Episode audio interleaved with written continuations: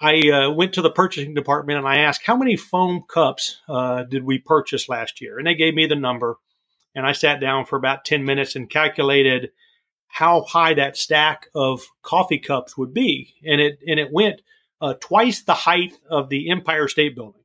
Okay. Of the amount of cups that, that a, that a medium size or small size company had purchased and used simply for its employees to go get coffee in the morning. I think it's important. You know, employees should have coffee in the morning. But what we did is we took a more draconian approach and we just simply said, you know what? Almost every one of our cups are being used by employees that, that come in day in, day out. We just simply said, you know what? We're not going to buy foam cups anymore. Uh, and we said, please bring in your cups. We we offered some people some some company logoed cups, and next thing you know, we didn't spend a dime on styrofoam cups the next year, and we saved all that landfill space. One, two, three, four.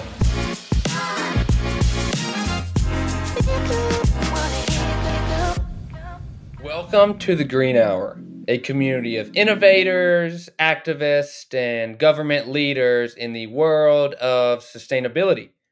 Each week, you will hear from a leader in sustainability to help unlock your mind to a greener future. I'm Preston Pogue, and on the show today, how Russ DeLozier spearheaded the largest nationwide carpet recycling program, led one flooring company to zero waste to landfill, and led sustainability measures in multiple Fortune 500 companies.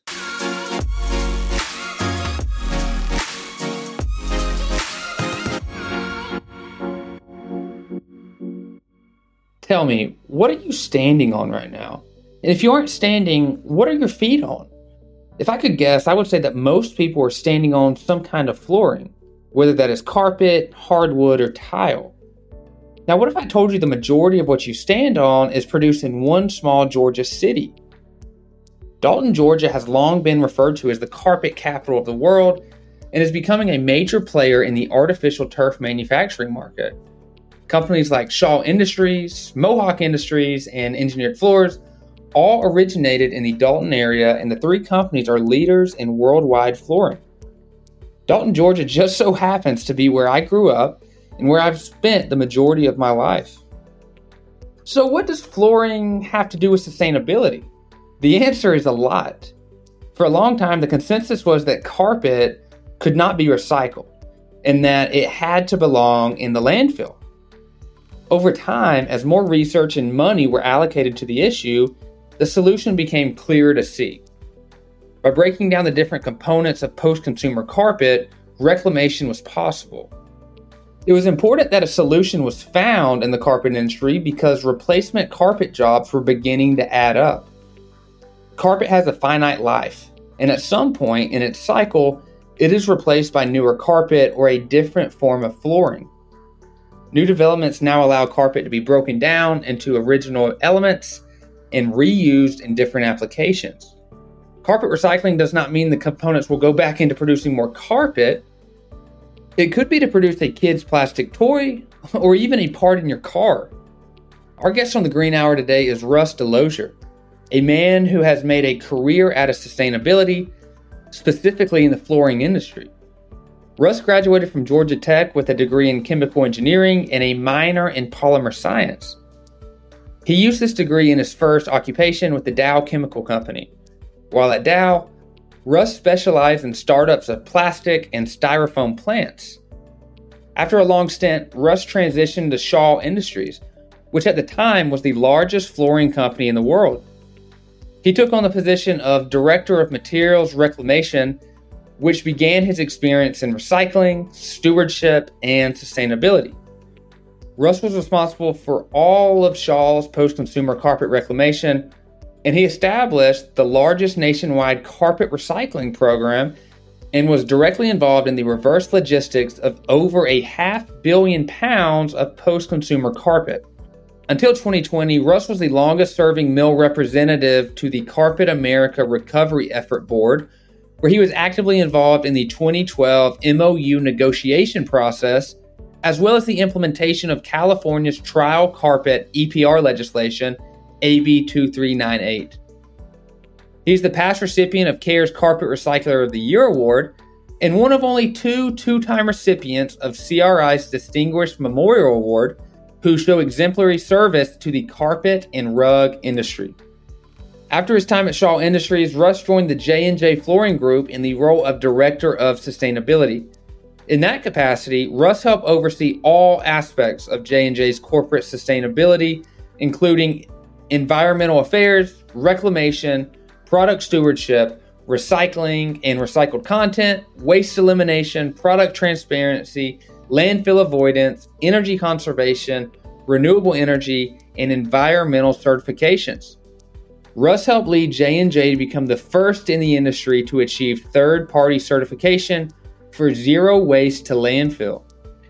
J&J Flooring Group was later purchased by Engineered Floors where Russ continued in a similar role. Recently, Russ left Engineered Floors to open up his own consulting firm, Regenerate Environmental and Sustainable Consulting. He is using all of his past experiences and expertise to impact a variety of industries. Russ DeLozier became a major contributor in carpet recycling over his career and has paved a way for the next generation of stewards. I guess it comes, it starts back in the college days, uh, Preston. It goes back, you know, I wanted to become a, a chemical engineer. And uh, I just enjoyed the core elements of chemical engineering and was fortunate enough to start my career with, with Dow Chemical out of Louisiana. Dow was at the time probably the second or third largest chemical company in the world. It had a global presence. And I got to tell you, my first uh, 15 years there with Dow in my career were, was a tremendous asset to me. I became a, a, a better engineer, understood, you know, how you got things done within the chemical industry, and had the the privilege of, you know, installing projects, uh, building entire new plants, uh, you know, operating plants, managing organizations, and so very thankful for that. And and that got me involved in in sustainability just simply from the stewardship standpoint. Then I, I had the tremendous honor to transition from chemical to the soft floor covering industry, specifically going to Shaw Industries. Uh, at the time, the largest uh, carpet manufacturer in the world. I, I, believe it still is the largest you know true carpet manufacturer in the world. And um, anyway, it uh, it immediately uh, gave me opportunity within sustainability, and, and that's kind of how how my career has progressed from the chemical industry on into the flooring industry in, into the sustainability world. Right. So so when you were with Dow Chemical, what what type of things were you working on? So I mean, from what I see, you were working in, in plastics and styrofoam. Um, and then and then from there you, you go into the soft flooring industry. So I'm guessing that is that's a big change. Um, and I don't have experience with it, but I'm guessing that that, that is a big change. It it, it was a big change. Uh, I suppose I, I would not have occurred had I not been transferred from Texas to Georgia. Uh, at the time, ch- chemical industries as a whole don't have as big a presence in in uh, a state like a Georgia. It has a bigger presence in states like Texas or or New Jersey or Louisiana. And so by by transferring here to operate a, a smaller one of their plants, the styrofoam plant, like you mentioned, uh, it it gave me the opportunity to be in the area when the transition occurred. Yes, it was a big change. Uh, those two industries operate differently. Uh, they, just because they're different different maturity to them. You know, one's been around for literally hundreds of years versus one's being around for many many decades. And um, but nonetheless, it was a it was a, a, challenge that I was very glad to take, and I was able to use my previous experience with Dow. And you asked the question, what did I do? Well, it was anything from originally R and D to come up with and design processes to then I would uh, oper- serve as a uh, as a uh, plant engineer where I would manage a process, say, to eventually I became a project engineer where I would install capital projects, and ultimately then would become a uh, uh, a startup you know, leader where I would you know uh, basically build a brand new plant, and then finally uh, work towards managing that plant. So that's it's it's a career does happen when you when you add several decades to it. It kind of kind of happens. right, right. So, so styrofoam. I mean, you mentioned that that your transition to the styrofoam plan and kind of managing and running that. Styrofoam is an interesting beast um, in in the materials world. Yes, and I, I, didn't I didn't really know much about styrofoam until COVID hit, um, and, and I was I was in college, and everything that we're using is styrofoam, and styrofoam is very very very difficult to break down and recycle. So, uh, I, I would guess I would ask you when you're at Dow and you're running the styrofoam plant did you or, or, did your team instill some type of recycling or reusability service internally through Dow? Uh, that's a that's a great question, and, you, you're right. Let me let me kind of back up to the fundamentals. The actual trade name Styrofoam uh, is officially a, a, trade name that's owned by the Dow Chemical Company, and it it represents really the blue board or the blue insulation. And you you tend to see it as you're driving down the road on new construction. Maybe a house or a building has this blue material covering the outside to help it be more thermally efficient. And so that's the officially styrofoam. Uh, Dow did a good job back, I guess, in the '60s, trademarking that that name, and we we as a as citizens of the United States became used to just anything that was foam like, you know, a styrofoam cup, a styrofoam plate, uh, would get that name. But officially, those those cups and those plates really should be called expanded polystyrene because they're not the trade name styrofoam. But but let me talk briefly about the blue board styrofoam, and then I'll jump into your question, which is tell me about the the, the cups and the and the plates and those type of things. So yeah, yes, the answer is you've got to learn as a manufacturer. You've got to learn to recycle. That's one of the first things you've got to do, because you when you're making a product, you produce a little bit of waste. That's called post industrial waste or basically waste that occurs during the industrial process. And if a company doesn't learn how to recycle that, it's it's going to be very difficult economically to operate the process. So Dow had very good uh, recycling abilities, and, and that was one of the things I focused on a lot in my new role is to improve our efficiency of recycling. And it does it simply by by grinding it up and then uh, melting it and then squeezing it into kind of a pellet and then re-extruding that pellet again and uh, so it does take a lot of equipment. It's it's fairly cost intensive. It's not terribly labor intensive, but it is very uh, cost intensive. So that's how quote styrofoam occurs. Now, then you ask the question about just styrofoam cups and you know basically expanded polystyrene. And you're right, that has been our a, a big sore spot for our country. It's difficult, uh, and uh, uh, there are technologies out there aimed at trying to recover it but what happens is it's a logistical inefficiency because it takes up so much volume. And as a result, a lot of there are some municipalities that are beginning to, uh, uh, you know, ban or, or, somehow limit the use of foam cups. And I do think uh, folks like uh, there's Dixie Cup and and several other cup manufacturers and plate manufacturers who are engaged in that process. So somebody in sustainability in that company is working hard to improve recycling for expanded polystyrene foam? Yeah, I mean, uh, I had touched on you know during COVID in college, um, you know we're we're asked to come in the cafeteria and and pick up our food and our drinks and in these styrofoam to go boxes and, and, and to go cups. And um, I was actually talking to someone the other day. It was a it was a weird time for me because I was actually on crutches in a, in a walking boot because I'd broken my foot um, playing playing football. And I just remember carrying the styrofoam plate and, and, and cup and trying to crutch my way around campus. um, but w- one thing that I really um, enjoyed that the university did was they identified the problem and then they found the solution of transitioning to biodegradable materials in, mm-hmm. in cups and in plates. And, you know, all the waste, um, there, there was still some waste, but ultimately, you know, they took the pledge of, okay, this is a lot, a lot of lot of waste that we that we have right now through styrofoam. Yes, and they figured out a new a new way um, to to present that to students. Well, that's that they should be doing that. And, sustainability, if I could say one thing to your audience, is it's going to take on all of the above solutions. You talked about biodegradable.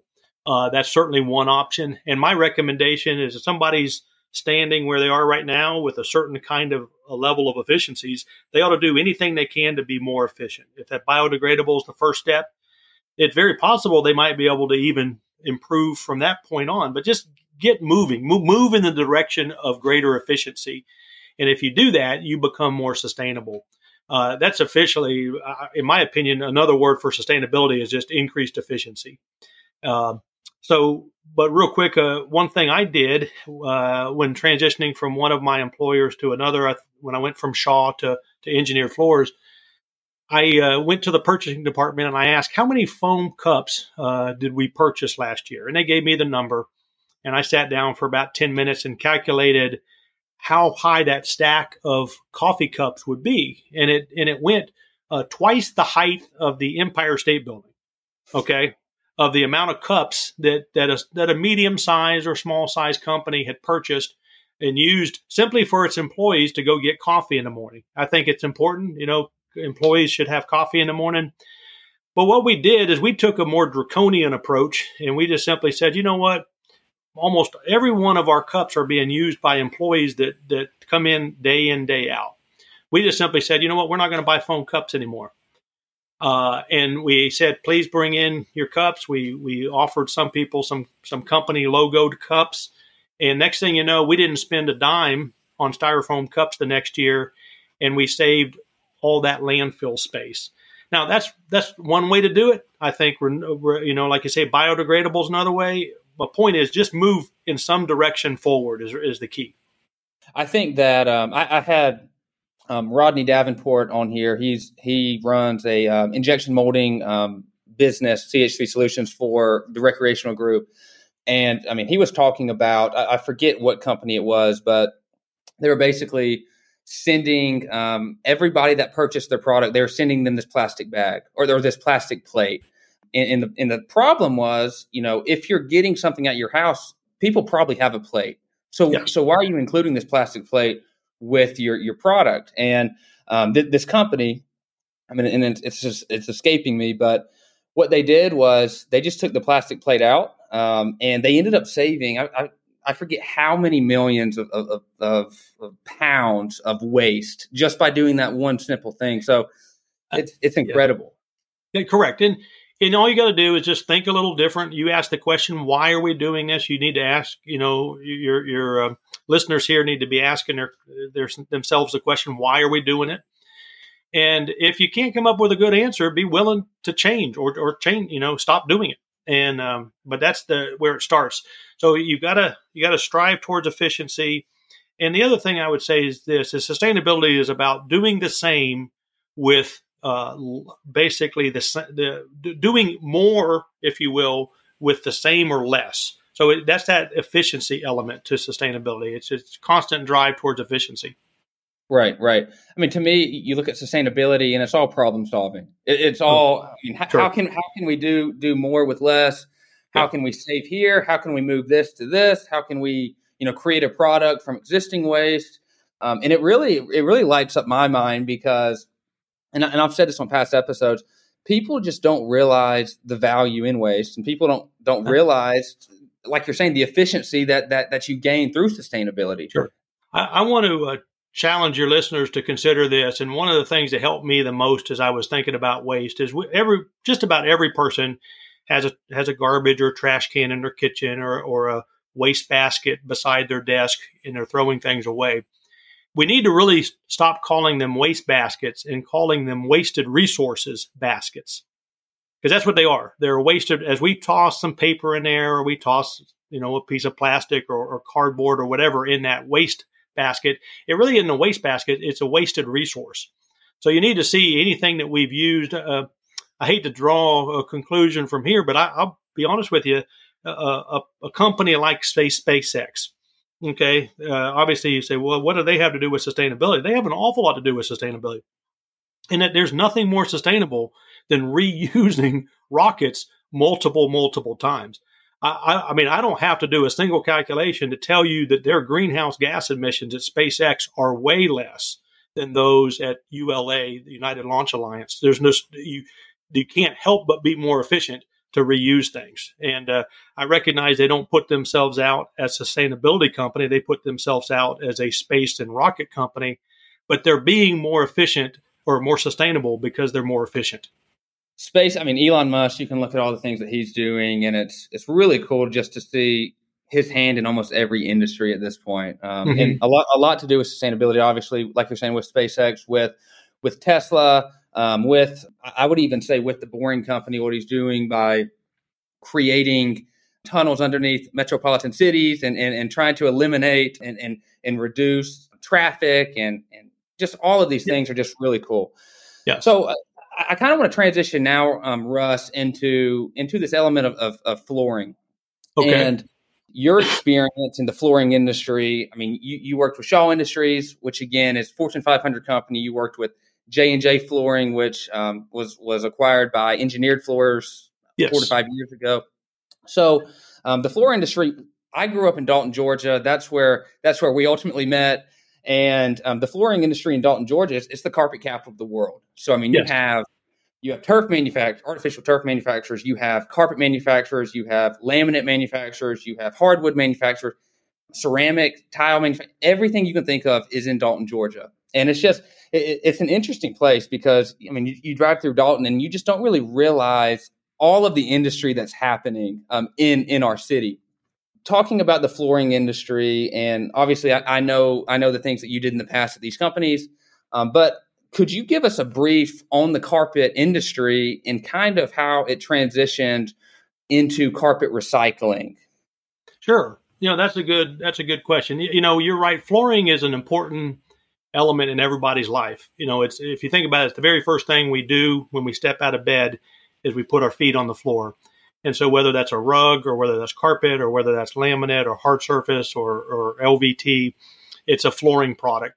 And and the thing about it is most flooring products last for multiple years. The average uh, life of carpet, uh, usually speaking or, or typically speaking, is roughly 12 years. Now, there's some carpet that lasts maybe three or four, maybe in, a, in an apartment where a lot of people are moving in and out. And there's some that last for 20 or 30 years, depending on, on its use level. Carpet generally styles out before it wears out. But every product uh, that's being used is going to have some wear, whether it's your car tires or or whatever, whether the roof on your house. And so, uh, in the case of carpet, it's obviously made from a significant amount of hydrocarbons on top. Roughly 70% of carpet is some kind of hydrocarbon, whether it's the polymer plastic on top or the latex gluing it together uh, or or some other material in the middle that's kind of binding it all uh, together. It, it's a 70% or so hydrocarbon. And so as a result, at the end of its useful life, let's say 12 or 15 years, um, you know, the industry said to itself, hey, there's a wasted resource. Let's figure out how to recycle it and recover it. And it's really been a, a process that's, uh, Preston's probably taken 20 plus years for the industry to, to look at it. There's been a few leaders in it, uh, starting early. I would say uh, a company by the name of Interface uh, started uh, looking at recycling, uh, and to this to this day, I think they would recycle. Uh, it's give or take. Last time I looked at the numbers was about fifty percent of their new carpet is made from old carpet. So they have been a, a leader in recycling but there's been others as well too. You know, Shaw, Mohawk, uh, and and and the Tarkett, to name just a few. My background, I, I worked in in in a mid-sized company running a small golf company uh, that that used artificial turf to make putting greens, and I'd done a lot of research on artificial turf recycling. And you know, right now, the, the technology isn't there quite yet for this to actually um, to happen like it needs to. Mm-hmm. And it was and it was funny when I'm talking with people about artificial turf recycling and, and just where the industry's headed and, and, and where people think it's going to go. Um, they said, you know, early on, nobody thought that carpet could be recycled. And it was mm-hmm. a question a long time of, you know, can we even recycle carpet? I mean, what, what do we do with all this waste? And it seems like now it's a similar type um, story with artificial turf where early on people were, were, saying, oh, there's no way we can recycle it. We can't break it down um, with all of these different elements. But now we're starting to see companies that are coming in and really showing that, you know, we think that we can recycle um, artificial fields. The question I would ask you, Russ, is what is the process of carpet recycling and how does carpet go from not being used to to recycled to to having a new use? Well, that I mean that's a uh, an important question. So let's just use an example. Let's say there's carpet. Um, I don't know. Let's just pick carpet in Orlando, Florida. All right, and so somebody changes their carpet. Well, something that a couple things has to happen. Number one, an installer has had to go out there and, and take up the old carpet and put down the new. So that installer now has in their van or in their truck an old roll of carpet, of used carpet. It's called post consumer carpet or PCC. That's the, the terms that the industry uses. At that point, uh, nobody really knows what kind of polymer the fiber is. It, it could be either polyester, made with polyester fiber, it could be made with nylon 6, it could be made with nylon 6 6, it could be made with polypropylene. Those are the four major ones that represent probably about 98% of all the carpet. That there is some uh, kind of high end carpet made from wool, but most most carpets are going to be a synthetic polymer.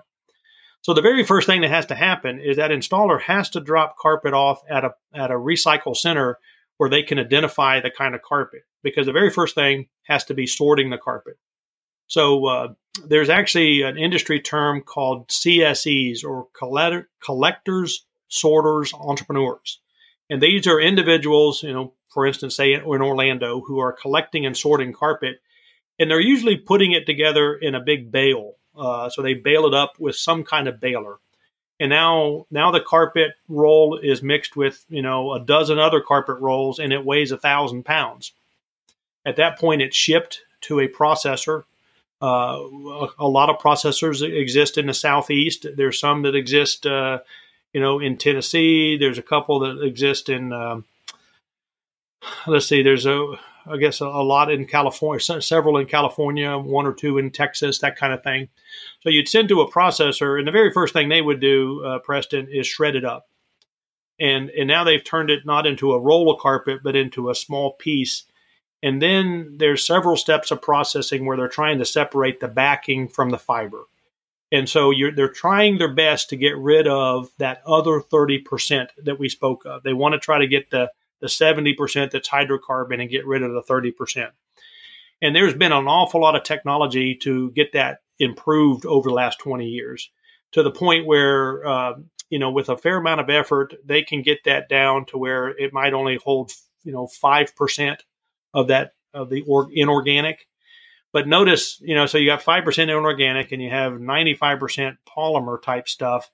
There, it's still contaminated. So carpet recycling isn't the purest uh, um, product, but it's still a whole lot better than than a roll of carpet. So that's how that's done. It's got to first be collected, sorted, then size reduced, and then further processed to get rid of the inorganics you mentioned the technology has improved over time. I was at, um, I don't know if you're familiar with this outfit in Dalton, um, RC Plastics. Um, what they do is they'll, they'll, take in rejected parts and find new uses for them, sell them off, you know, grind them up, just just find new uses for them. And I, I, was in there with one of their leaders, just walking around the um, walking around their facility, and he showed me this uh, piece of technology. It's almost like a gun. And he said, "Look at this." So he he pointed it at a fiber and he said this this gun and i wish i knew the name of it this gun will tell you exactly what fiber this is.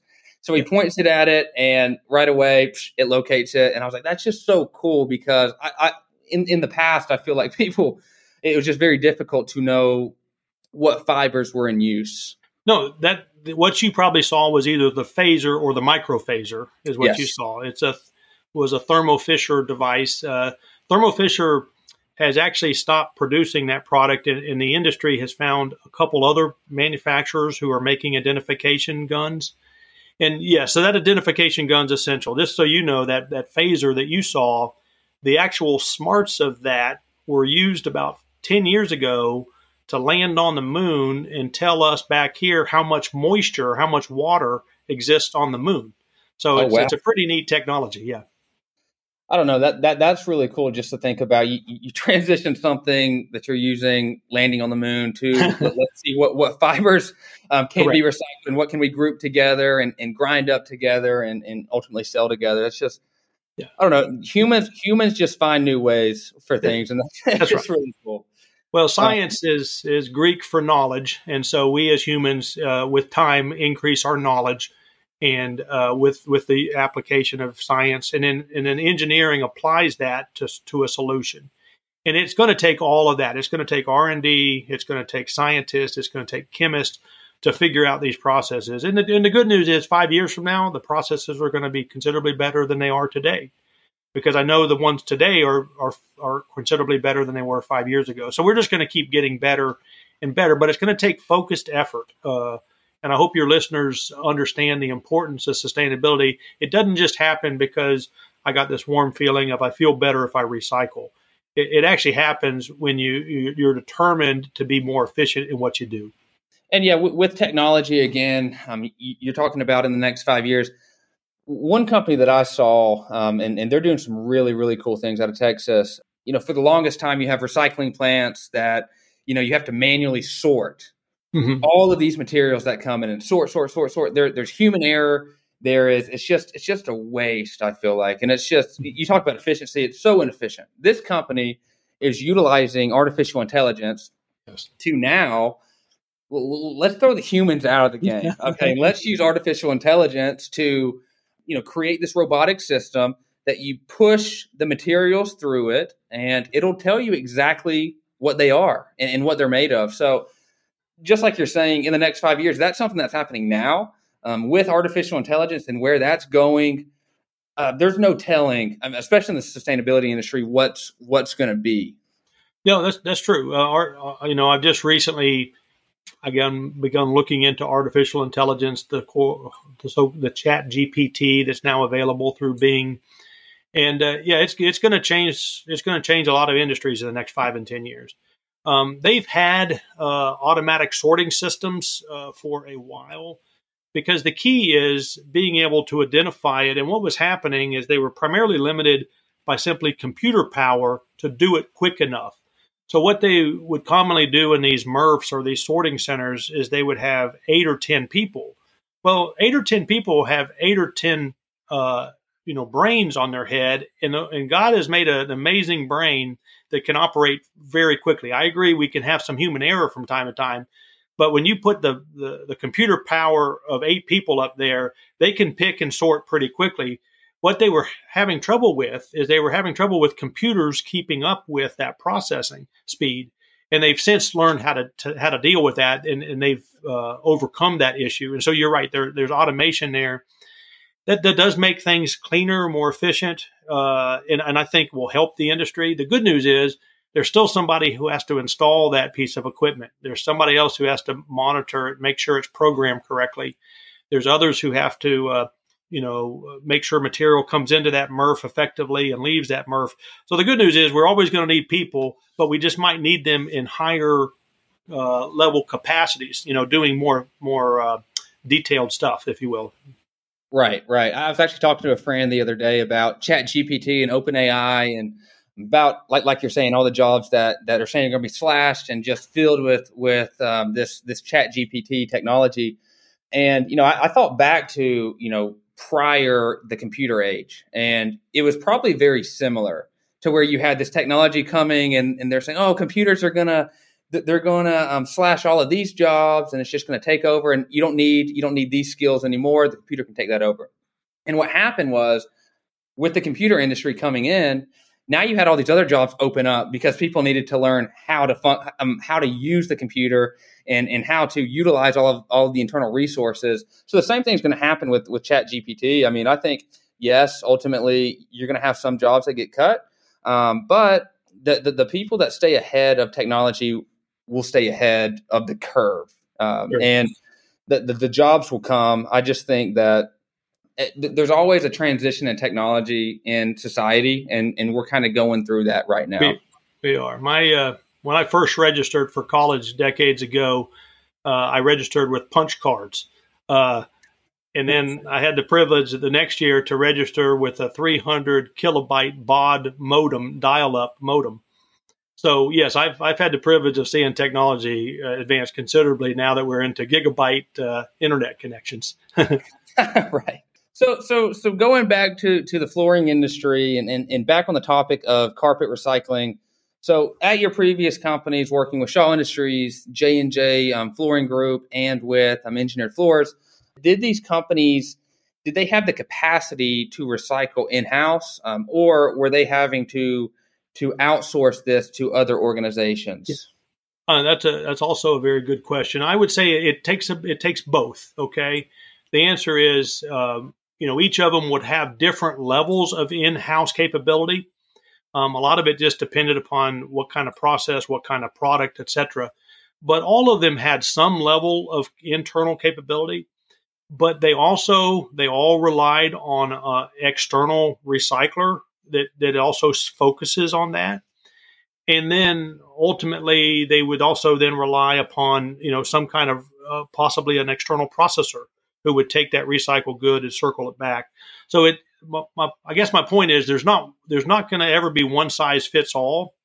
I, I don't believe there is a company, nor maybe even I, might go as far as to tell you, Preston, there might not should ever be a company that does every every everything in house. Um, and, and it's simply this: is is flooring companies ought to be really really good at making flooring.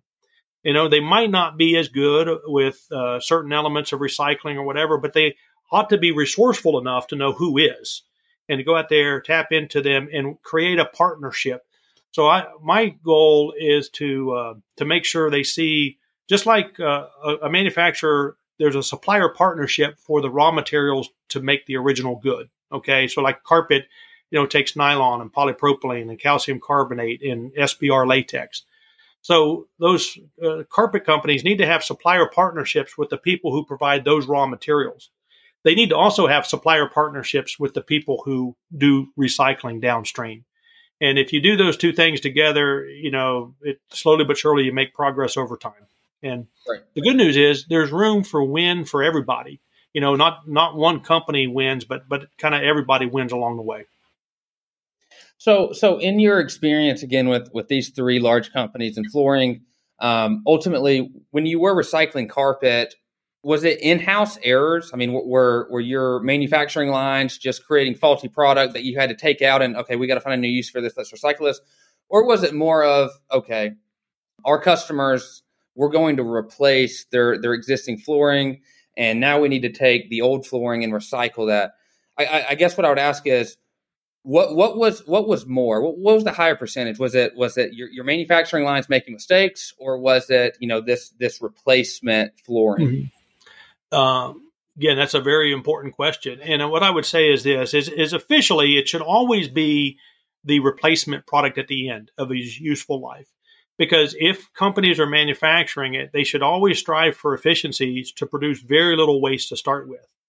Now, having said that, you know, to say they can do no waste is is probably at least currently unrealistic, but but as little as, as possible waste.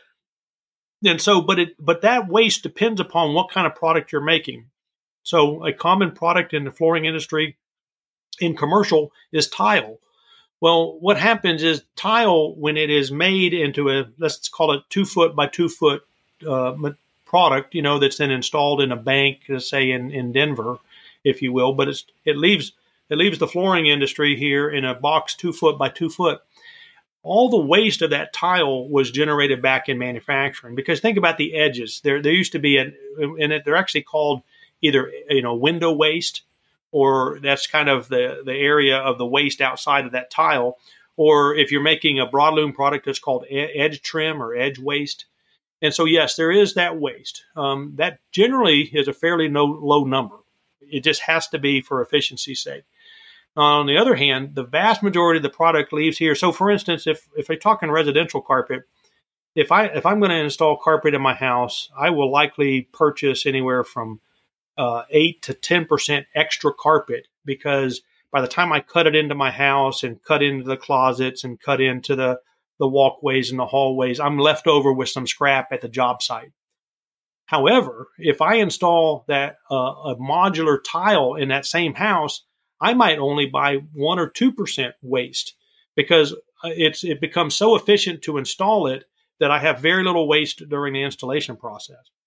So, but at the end of the day, all of that product that I put on the floor might be down there for five years or 10 years or, or 12 years, as we've talked about before. And, and ultimately it's going to be needed to be recycled. So there's way more weight out there uh, in the post-consumer world than there is in the post-industrial. So in sustainability, we talk a lot about closing the loop. How can we mm-hmm. close the loop with sustainability? You know, taking let's say recycling. Let's let's recycle a product. So now that you give it an, another use, but let's not recycle it just for a single use. Let's recycle it so it closes the loop and it continues and continues and continues. So w- with carpet, this carpet recycling is does it close the loop or does it just extend the life of you know the, the internal products of the carpet? Yeah, another term that's commonly thrown out today in that area of closing the loop would be like the circular economy. Mm-hmm. It's it, and it's kind of asking and answering try the same question. And again, I'm going to go back to what I said earlier, Preston, that it's uh, it's an all of the above solution. There's going to be product that will not be able to effectively and efficiently close the loop or be circular in our present knowledge and skills, in, you know, with technology we have today. And yet there's others that can be. So the idea is it, it's kind of, kind of take both. In general, uh, take flooring for instance. It's it's uh, I think it's a disservice to the flooring industry to say let's put flooring back per se into flooring right now, the majority of flooring does go back into plastic parts. So, uh, for instance, uh, uh, at one time, and I don't know if this number is current. This is a few years old, but it's, it's approximate right, approximately right, and that is that every Ford F one fifty truck has uh, three square yards of carpet underneath the hood hmm. because it's been recycled. So you might say, well, sell more F 150s, okay? Uh, but the other is just realize you're, you're putting it back into plastic parts. So it doesn't have to be carpet to carpet as long as it's closing the loop and overall beneficial. Uh, I do think with time we need to constantly be working on our R&D to, to make the recycling of any one product easier the next time. But I've I've never recycled an aluminum can. I've never recycled a polyester bottle and felt like that bottle had to go back into another bottle. I'm perfectly fine with it going into a kid's toy or carpet or or anything else. And I'm perfectly fine if that aluminum can goes back into an aluminum, uh, you know, window or or something, or you know, aluminum screen door. Uh, so I don't feel like it has to go back into a can.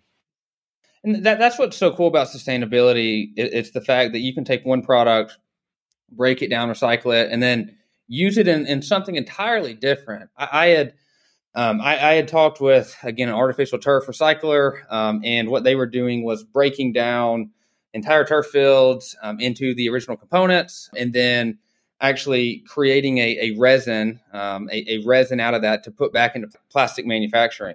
And it's weird because you know I, I grew up on a football field, grew up on grew up on artificial turf, and you're standing out there and you're like, huh, this can all be broken down into a plastic product. Let's say a kid's toy. Let, let, let's yeah. say a plastic bottle, whatever it is. And it's just, it, it, will blow you away the more that you think about it. And to me, I feel like those in sustainability, like I said earlier, are the greatest problem solvers because you have to find new uses. You, you can't, you, you not always can just use the same method, use the same um, practice that you did last time. You've got to find new ways and find new solutions. So, I mean, it, it's it's really cool just to just to unpack that and to understand, you know, what where is this product going? Um, I had for my first episode a guy by the name of Anwar Khan on here, and what he has created is a reverse vending machine business. So, mm-hmm. um, and, and his whole strategy is to place these reverse vending machines at professional sports venues.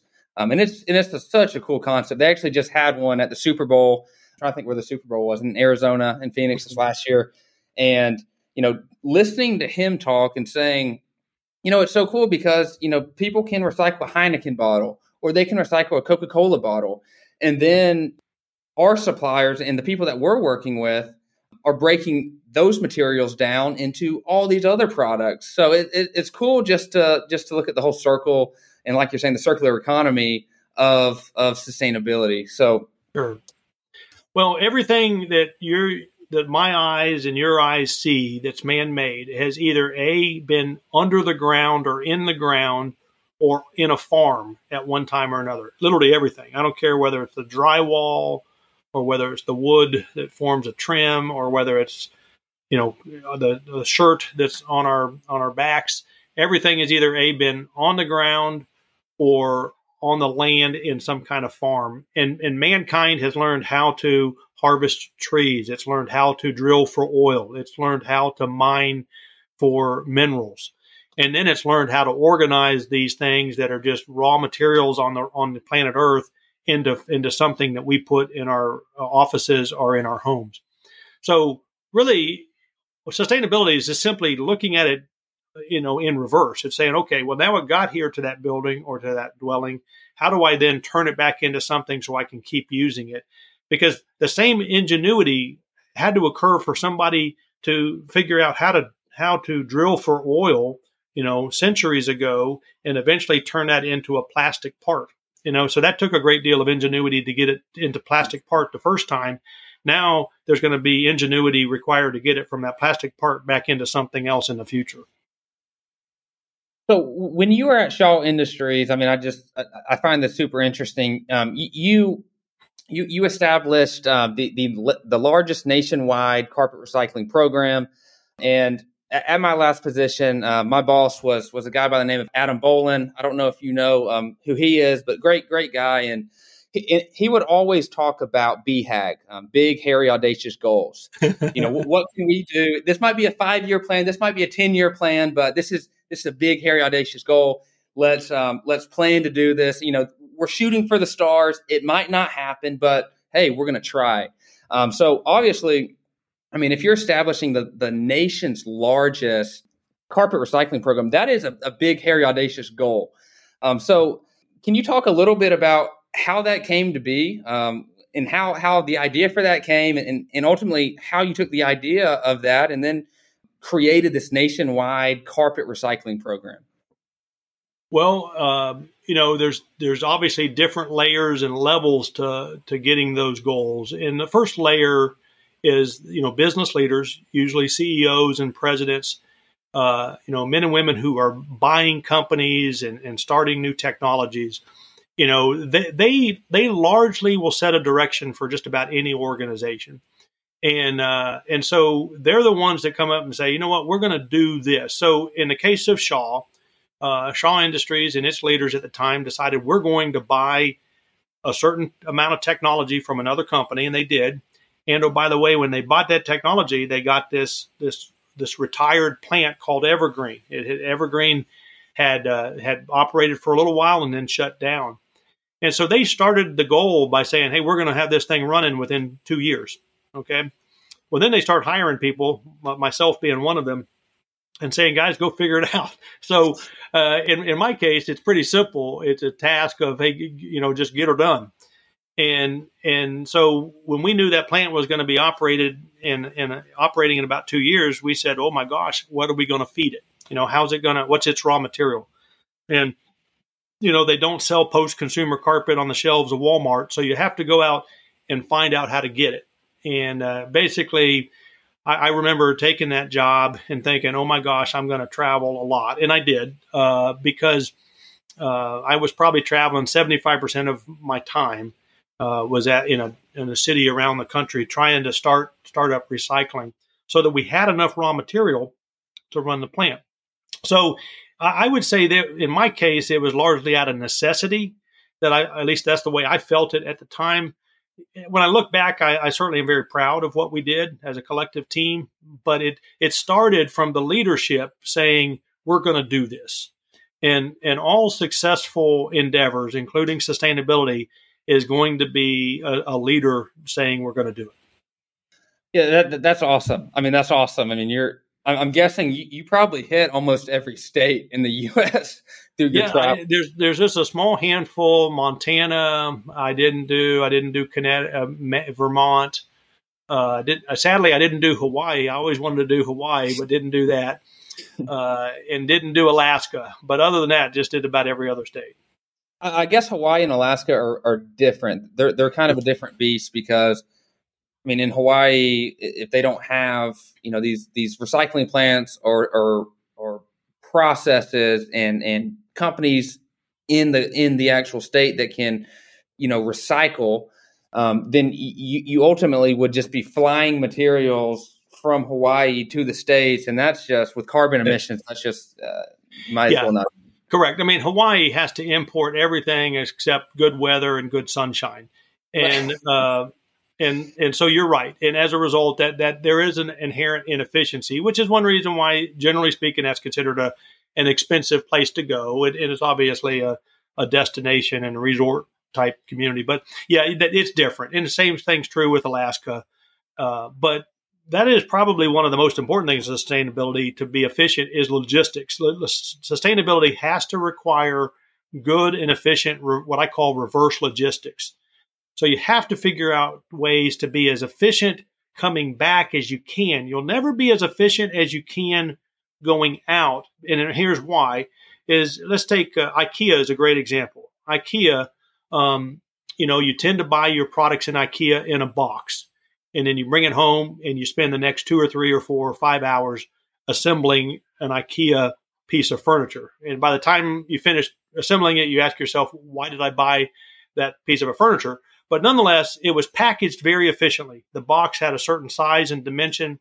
Well, you could put hundreds, if not thousands, of those boxes on a truck and ship them to IKEA.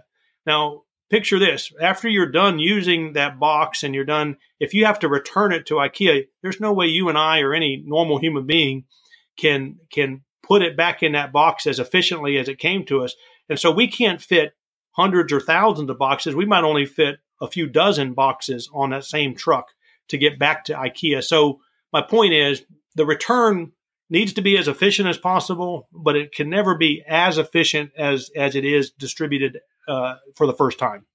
Another really cool project and, and um, initiative that you led, I mean, your career was with the J and J Flooring Group, um, and you were able to achieve third um, party certification to zero waste to landfill. And mm-hmm.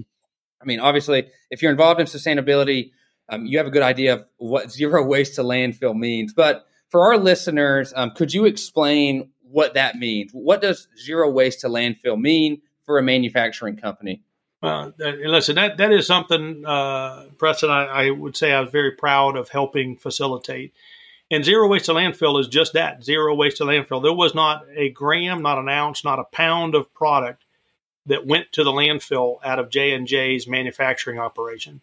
That means every pound or uh, of, of raw material that came in, if it wasn't efficiently used, it had a home uh, to be recycled to. That means even uh, break room and bathroom trash did not go to a landfill. Hmm. And uh, so it, it, was a very, it's a, it's a relatively new concept. It was kind of pushing the envelope was the purpose of the project was just to say, can we even do this?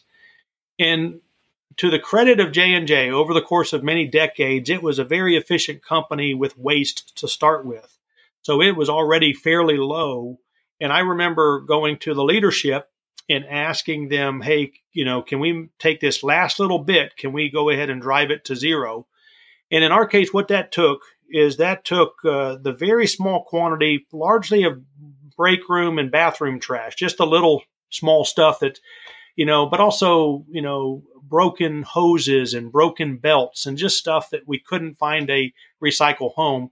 We did we did uh, package that up and we sent that to an energy recovery facility in, in Huntsville, Alabama. It's called Covanta. They're the largest uh, energy recovery facility in um, in the country, and they took that uh, they took that uh, that waste and along with other waste from from other locations around the southeast, they made steam out of it that that uh, ultimately supplied the uh, the Redstone Armory, basically one of the the U.S. military's army bases. Hmm. And um, so that's what they did is they, they produced steam out of it. So rather than be buried in the landfill forever, that bathroom and break room trash that I'm talking of at least got turned into energy before it it it, it finally went went to waste. Wow, that's that is that is very very very cool. Yeah, um, I'm, I'm guessing when when you had this goal of okay, I mean y'all were doing a very good job with waste at J and J, and you come mm-hmm. in and you say okay there's still a very small part that, that you're wasting and sending to the landfill. Was did, did you face hesitancy from people when you said, "Hey, let, let's find a new use for for the bathroom trash. Let's find a new use for maybe this waste that's in the corner that, that nobody cares about." Did you face hesitancy um, when you when you brought that to the table? I, I did. I, let me give you some examples. Um, I tried at first to get rid of the the hand towels, the, the, the basically, if you will, the paper towel waste in the bathrooms. You know, um, and and I wanted to go to uh, basically the air dryers that you tend to have maybe in sports arenas or or rest areas along the, the road, because there is a there is a litter element to it. But what we did is we tried the the the hand dryers, and we we actually tried the, the the newest, fanciest, best hand dryer we could, and we tried it for about three months. And I started getting tomatoes thrown at me, and you know uh, people didn't like that at all. They wanted their paper towels in, in, in their bathroom. They wanted to, to wash their hands, wipe their hands off, and throw that paper away in a waste basket and, and head on back to their workstation. And and I basically made the decision, you know, well, shoot, we had we had already removed their their styrofoam cups, so to speak, uh, before. I said, is this a is this a hill worth dying on? And I said, no, it's not. You know, because we're all human beings. We need to, um, know, we need to operate. And and I'm clearly getting input that says people like hand towels over air dryers.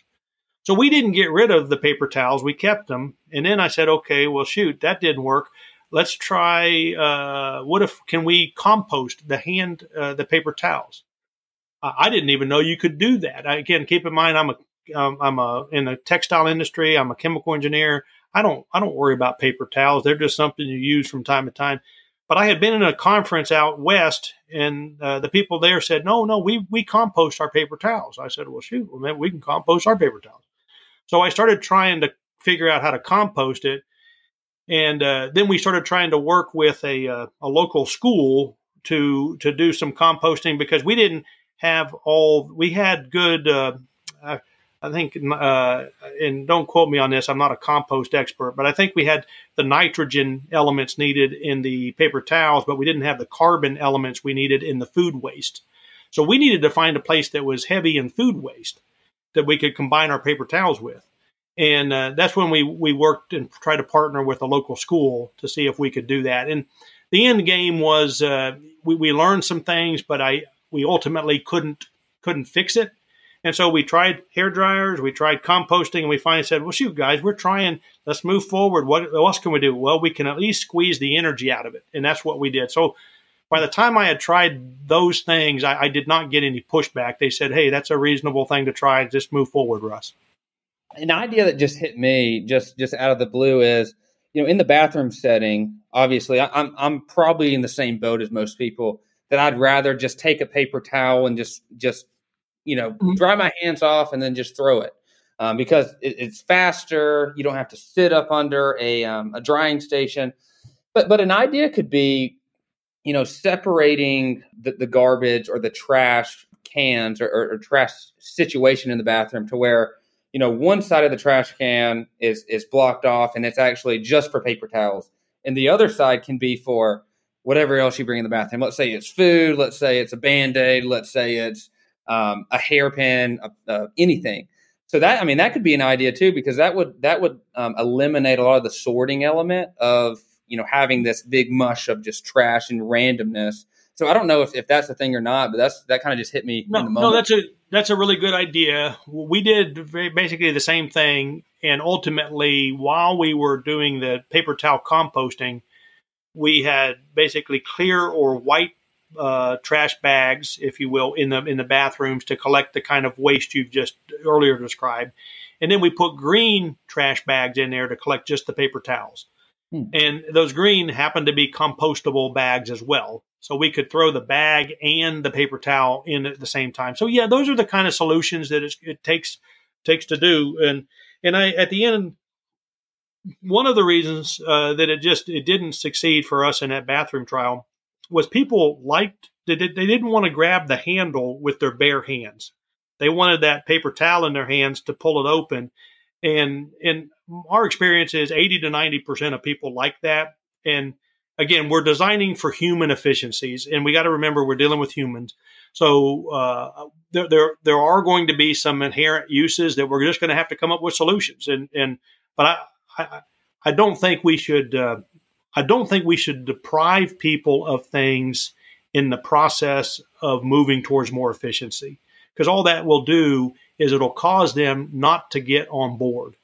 But if you instead figure out ways to work with them, it's going to help. It's going to help move forward more quickly because you'll have an, a small army of people who are behind you, as opposed to resisting your efforts to, to become more efficient. In, in, in terms of sustainability and, and specifically recycling, to get more people on the boat rowing together, it's all about convenience. You know, if, if you're making something less convenient for someone, we're human beings. You know, a lot, a lot of us are not going to do it. So, um, making it more convenient, like you're saying, I mean, that's what you that's what you, you did at J and J. I mean, you obviously audited the whole process and audited um, um, this whole bathroom situation. But at the end of the day, it's you have to go back to what the humans want, and you kept it convenient for them. Yeah, it, did. It, an example: uh, Walt Disney World many years ago tried to figure out how many uh, trash receptacles did it need to put out. And so it did a study. It, it, it placed them at different distances between, you know, at, at 25 feet apart, 50 feet apart, 100 feet apart, 200 feet apart. And what they were trying to do is figure out where does the average human uh, st- say in their mind, hey, I'm not going to walk any further. I'm just going to throw my cup or my napkin down on the ground. And so they can measure it based on litter. And so they came up with a, a, a most efficient distance uh, between trash cans. Hmm. And so they were designing, if you will, their parks for efficiency in, in human, you know, the human interaction. And I think that's just an important thing to do. I, I applaud. That's a good example of something I applaud them to do.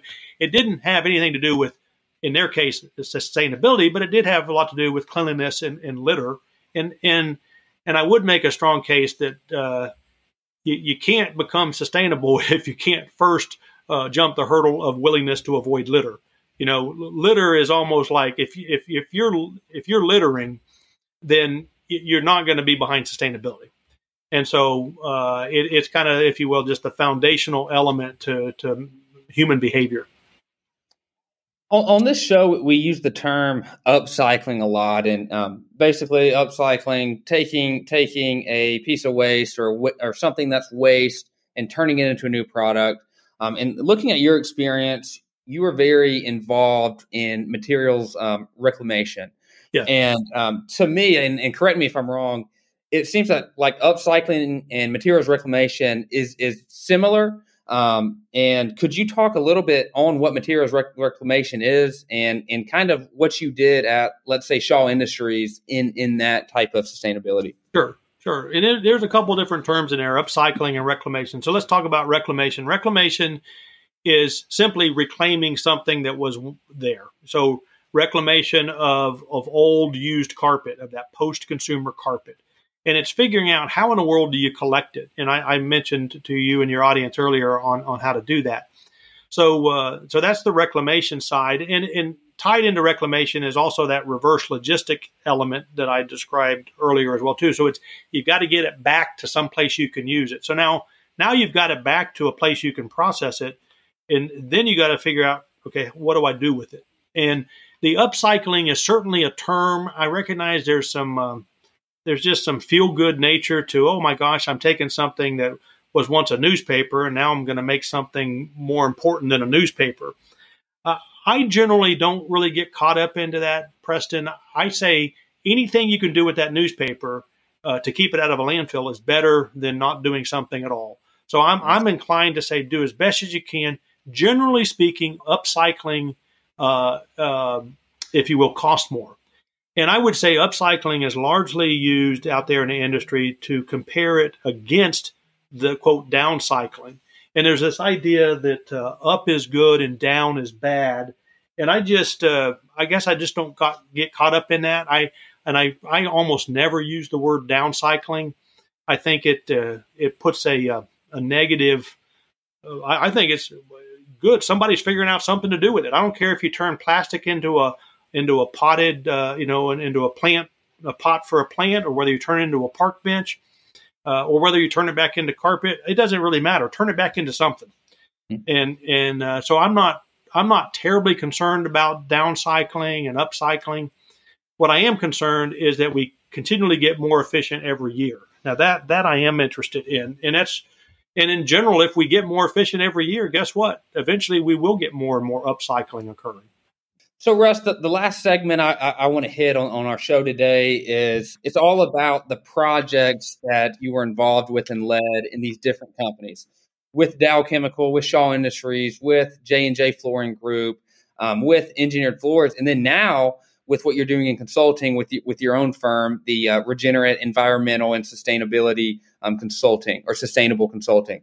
So um, I, I, would just love to hear and, and also share with our audience the projects that that you that you did in these different organizations. And I know that this might be a long, a very long uh, answer because there's a variety of industries, but again, I, I, just think it's so valuable to hear these projects that you did for these companies. Yeah.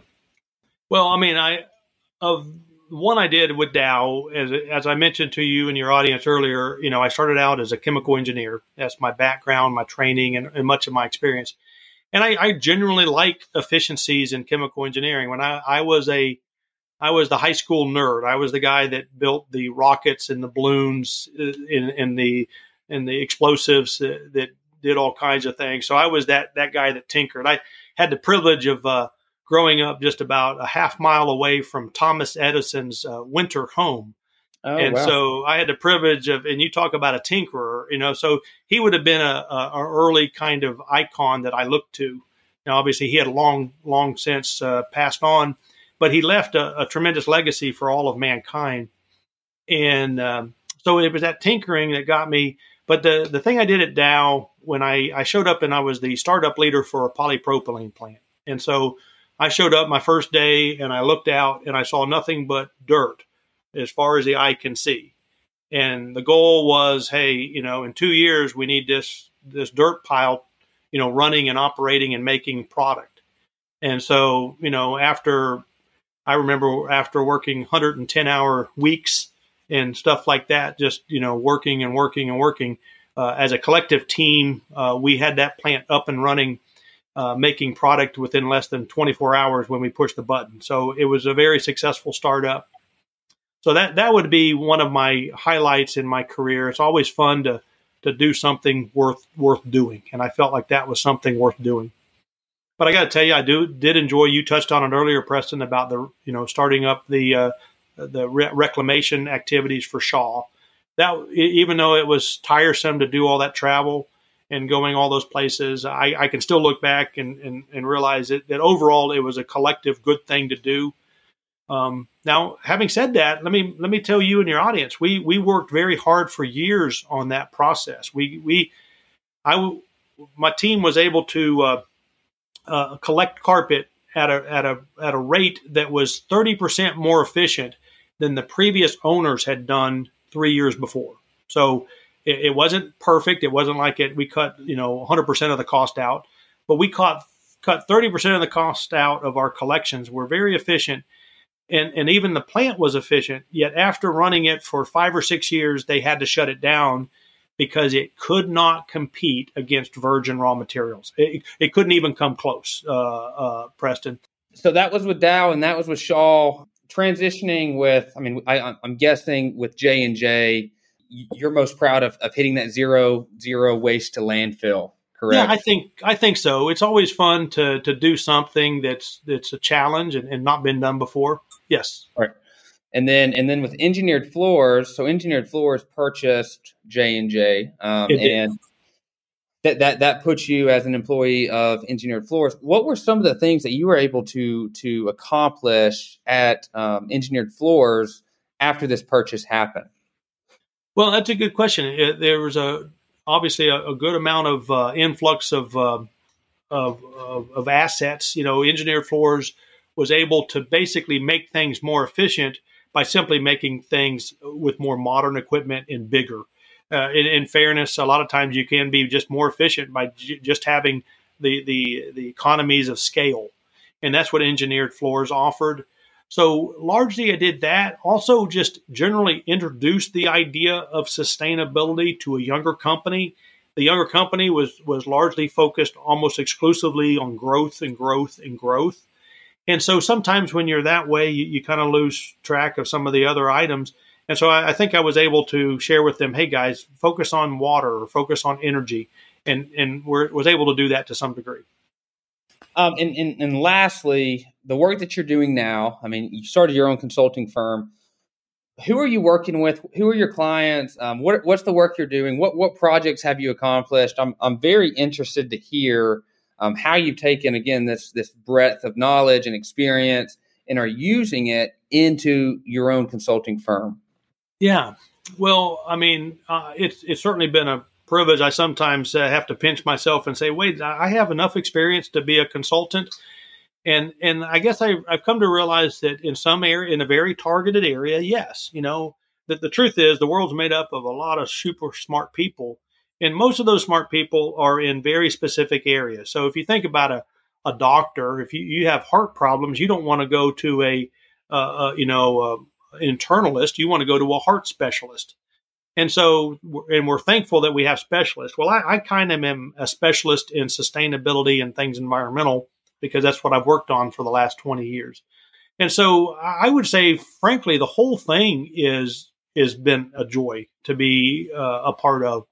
I, I've enjoyed consulting with completely different industries from the flooring industry. I've, I've enjoyed consulting with completely different industries than the soft floor covering industry. I've, I've come up with uh, several different test methods. I've worked with a company uh, or c- multiple companies to come up with ID technology. And j- those things are, you name it, it's, it's just been enjoyable to do a bunch of different things and, and just help people move forward. One other thing that I was I, I forgotten to say when we were talking about engineered floors was um, last week I had Brandy Townsend on and um, I, I, talked to her for about an hour probably before the the episode even before we even started and um, I was just briefing her on my strategy for the podcast, briefing her on who I've had on in the past, who who's planned to come on. And when I came to you and I was explaining, um, you know, Russ DeLozier, he's coming on. He he's done this, this, this.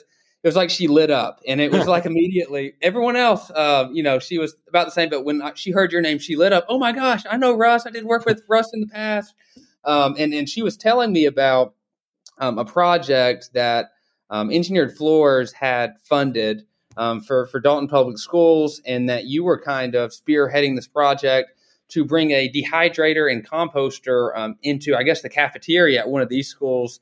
Um, and I just thought it was really cool because it was, again, we, we talk about small world moments, but in that moment, it really was because back to back episodes, people that have worked together, and I had no idea. Um, so I guess the, the question, I, I say all that, the question I would ask you is, what was that project that you did with with Dalton Public Schools, and why do you think it's important for you know kids growing up to to learn about things like composting and and things like you know dehydrating your food down, and even with recycling? Yeah. Well, I mean, if you'll recall, we were talking earlier about that bathroom project and the and the, and the paper towels. That was the project that we worked uh, with the Dalton Public Schools on because we we didn't have the necessary food waste because we didn't have we only had a lunchroom. We didn't have a cafeteria. Well who has the biggest who feeds the most people you know in, in the county of any any community? It's always going to be the schools you know they they you know more more food goes through cafeterias in the schools than probably any other place in, in a community. And so what I, I remember going to to them and saying, "Hey, uh, do you have are you interested in composting? It just so happened they had a few people very interested in composting. And so I said, can we figure out a way to make this work together? And, they, they, were more than willing to do it. In fact, had come came up with really good ideas. We tried the dehydrator, and and I would tell you that it worked okay. We could never get it to work exactly like we wanted it to, but I, I wouldn't trade trying it, uh, you know, for anything because we should be trying things. Uh, and so, but it was what the most important thing I remember learning from that is how important it is. The carpet industry is not going to be able to do what it needs to do by itself. It's got to network with others. It's got to network with the health community. It's got to network with the school community. It's got to network with the, you know, the, the raw material suppliers. And I would say any of your listeners, uh, the successful sustainability listeners, are going to be good at networking with people and and as you network with people, you'll learn from other people, and you'll you'll get a sense of the of where things are going. And just and then the other thing is just be willing to try something. You know, be honest with your leadership and say, guys, this is a trial. I think it'll work. Uh, you know, have have your facts down enough because you certainly want to uh, you want to bat above the Mendoza line. You know, when it comes to uh, your recycle, you don't want to you don't want to try something and everything you try is not successful. But at the same time, if you're honest with your leadership and you go out there and give it the, the good college try, uh, they'll, be willing to give you uh, give you a little bit of rope to, to do it. And that's uh, engineered floors did that, J and J did that, Shaw did that, Dow did that. It's uh, you know find yourself a company that's willing to take a little bit of risk. So, Russ, the final three questions I ask everyone that comes on the podcast are, um, are the first one is, um, why why is sustainability important? Uh, because of our grandkids or our great grandkids. We're, we're not we're we don't own this world. We're simply borrowing it from them. And uh, if we can't honestly look ourselves in the mirror and say we're leaving it in better shape than when we got it, then we've not done our job. Uh, so why is it important? Because our grandkids, our great grandkids. Yeah, it's funny. Everyone, I don't know if I touched on this last episode, but everyone I asked that question to always comes to a similar conclusion um, of it's important because the future generation is needs a world to live in, and we have to sustain the materials that we have so that they can live the way that we live. Um, so, next question is, um, what can we do? You know, average people, um, what can we do every day to to better the environment? You know, that's a that's an important question, and I, I think the everyday part is the most important. I think the most important thing we can do, Preston, is just realize that we should become more efficient. And if so, for instance, uh, take your car. If if there's any way I can do whatever I need to do with my car more efficiently, I should do that. I should always be asking myself. And the cool news is is that if you're more efficient, you're going to also put money in your pocket. And and and that's the that's the win for for companies. But so for instance, if if people put a smart thermostat on their house and their house becomes more efficient, guess what? They can put 20 or 30 or 40 dollars in their pocket every single month because their power bill is going to be less. Um, they ought to consider, you know, you know, thermostat, those type of things. So what they should ask themselves every day is, can I be more efficient in what I'm doing? Can I use less water when I do my laundry? Can I use less water when I when I take a shower? Then those those type of things. So ask themselves to be more efficient every day. And, and lastly, is why should people pursue a career in sustainability? Well, that I'm assuming that your audience is going to be interested in sustainability. So the people who are listening to you are are looking to pursue. Uh, I would tell you this: not everybody that hears the term sustainability should be pursuing it because it, it really is a it should be a passion kind of of the heart. And and I, I haven't told your audience this, but growing up in Florida, um, I would walk to the beaches out there, and there would be some signs that say, you know, take nothing but pictures, leave nothing but footprints. So even as a young kid, I had just instilled in my mindset this idea of just be more, you know, be more, be a better steward of the world that we're in. And and and in fairness, I do believe the population. There are many people who are wired that way, there are others that aren't as wired. So if you don't happen to be wired that way, you know, go on and do other things successfully. Don't don't don't forget about being efficient in what you're doing. But for those who have a passion for sustainability, the reason why they should pursue it is because it's just going to flow out of their heart to work. And there's been many a days, yes, I've worked hard and I felt like it's work. And there's been plenty of days though that I've worked really hard and it's never felt like work because it's the right thing to do. Yeah, it's funny you bring up that quote in Florida, leave only footprints. I, I had read a book um, in the past. I think the author was, his name is Conor Knighton, I think. But the book is called Leave Only Footprints, and it was his journey of hitting every national park in the U.S.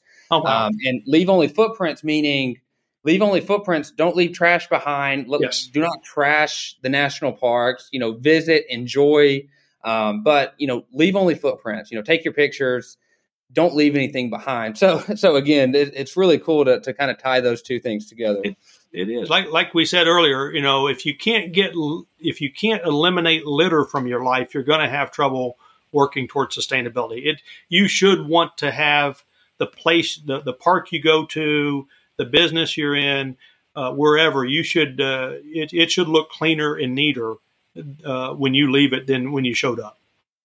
Well, Russ, um, that's about all I have today. I mean, I, I, greatly appreciate again you coming on the show and sharing your knowledge, your experience, and your expertise in sustainability. And I feel, I just feel that our listeners will gain so much from from this episode. No, well, good. I certainly uh, wish you well, and I wish your listeners well. I'm excited with what you're doing. It's certainly worth talking about. Thank you.